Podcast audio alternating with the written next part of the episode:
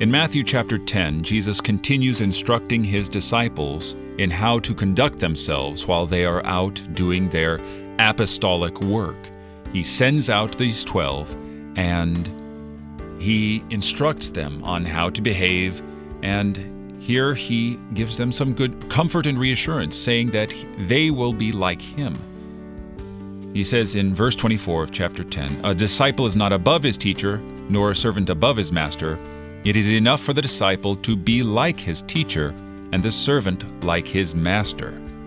And we would think, oh, that's wonderful comfort that they're going to, you know, be like Jesus in, in uh, healing the sick, raising the dead, uh, preaching good news, and uh, and uh, casting out demons. That's great. What a wonderful comparison.